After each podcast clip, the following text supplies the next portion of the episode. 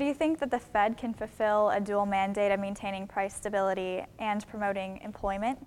Yeah, it's a real problem that we've got, uh, this dual mandate. And it's been talked about uh, before.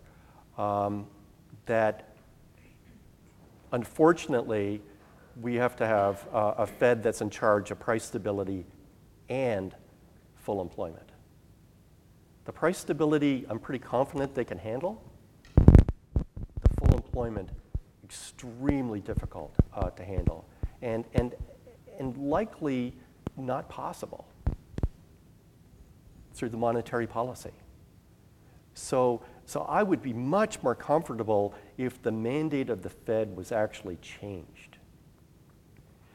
Uh, this doesn't mean that the Fed doesn't do anything in a crisis.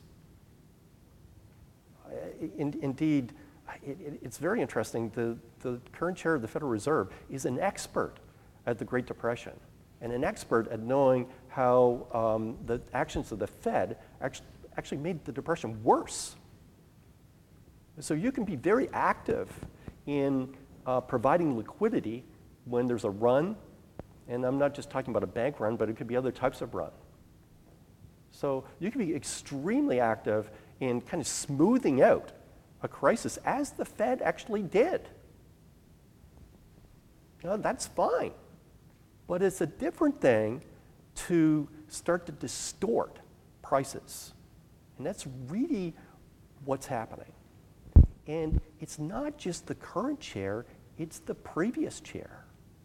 So, uh, you know, part of our problems are a result of Greenspan pushing interest rates so low in the early 2000s that uh, the real interest rate was negative.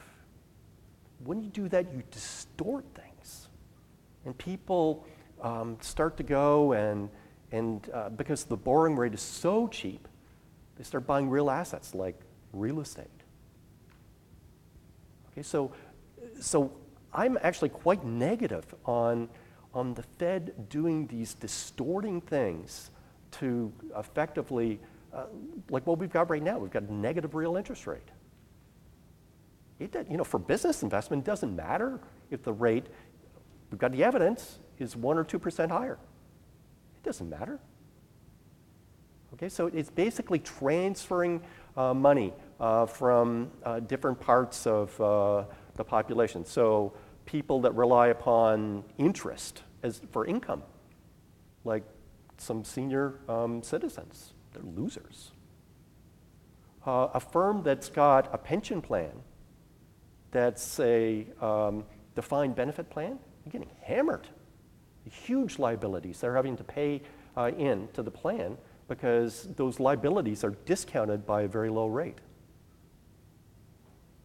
So when you introduce these distortions, you're going to pay for them in the longer term. So I would be very much in favor of, of changing the mandate so it's clear that we're going to focus on, on price stability and, and to be there in, in a crisis.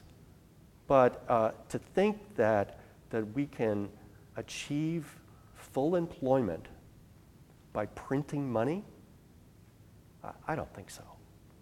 It, it, I don't have the intuition for it. I know some people do, but I don't get it.